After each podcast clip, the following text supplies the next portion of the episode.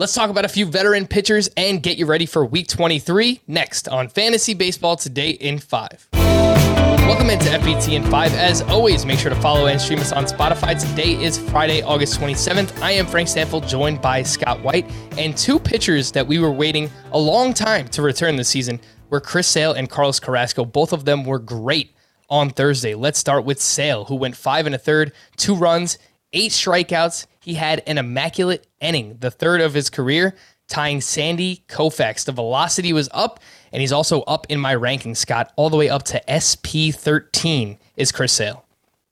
Yeah, now he's looked great in all three of his starts. The velocity was up, as you mentioned, but whether he's averaging 94 or 92.5, I don't think it so much matters with him. And we've seen that velocity fluctuate throughout his career, delivered ace results pretty much the whole time. So uh, I'd like to see him go six innings sooner than later. Hasn't done that yet since returning, but coming back from Tommy John, Tommy John surgery, that's to be expected. I, I think the the takeaway is that yeah, you can think of Chris Sale as a fixture in your lineup again, regardless of matchups, regardless of number of starts he's making.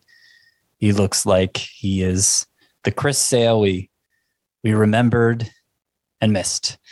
Yeah, and it's awesome too to just have Chris Sale back because it's another ace. He's really fun to watch pitch. He's very unique in that regard too.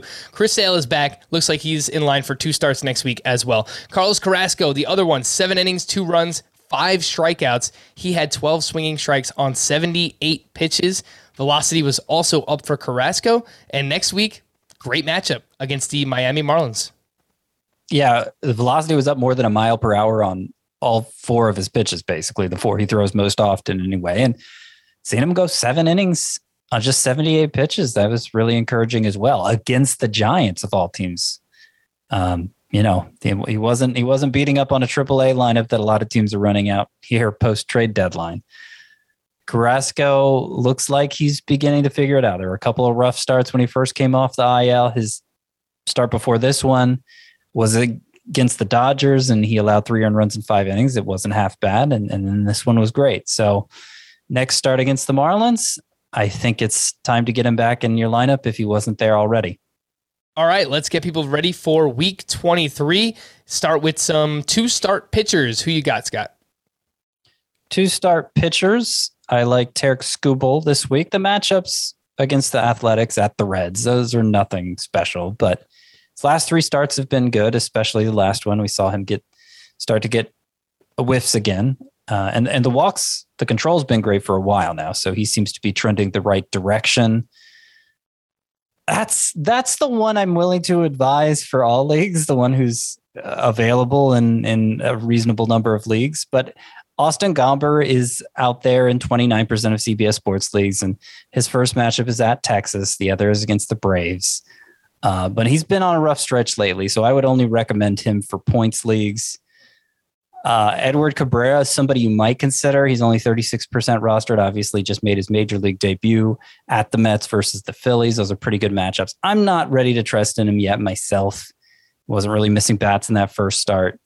Uh, ended up walking three, which is what we were concerned about from him. I want to see more. It's unfortunate that he lines up for two starts this week. What about some sleeper hitters who are rostered in less than 80% of leagues? So I like the Rockies matchups this week. They're against the Rangers for three and then back home for four. CJ Cron, Brendan Rodgers, Connor Joe, who's been their leadoff hitter of late, good on base guy. I love all three of them this week. I like Frank Schwindel. Schwindel. Frank Schwindel. Let me say that name again.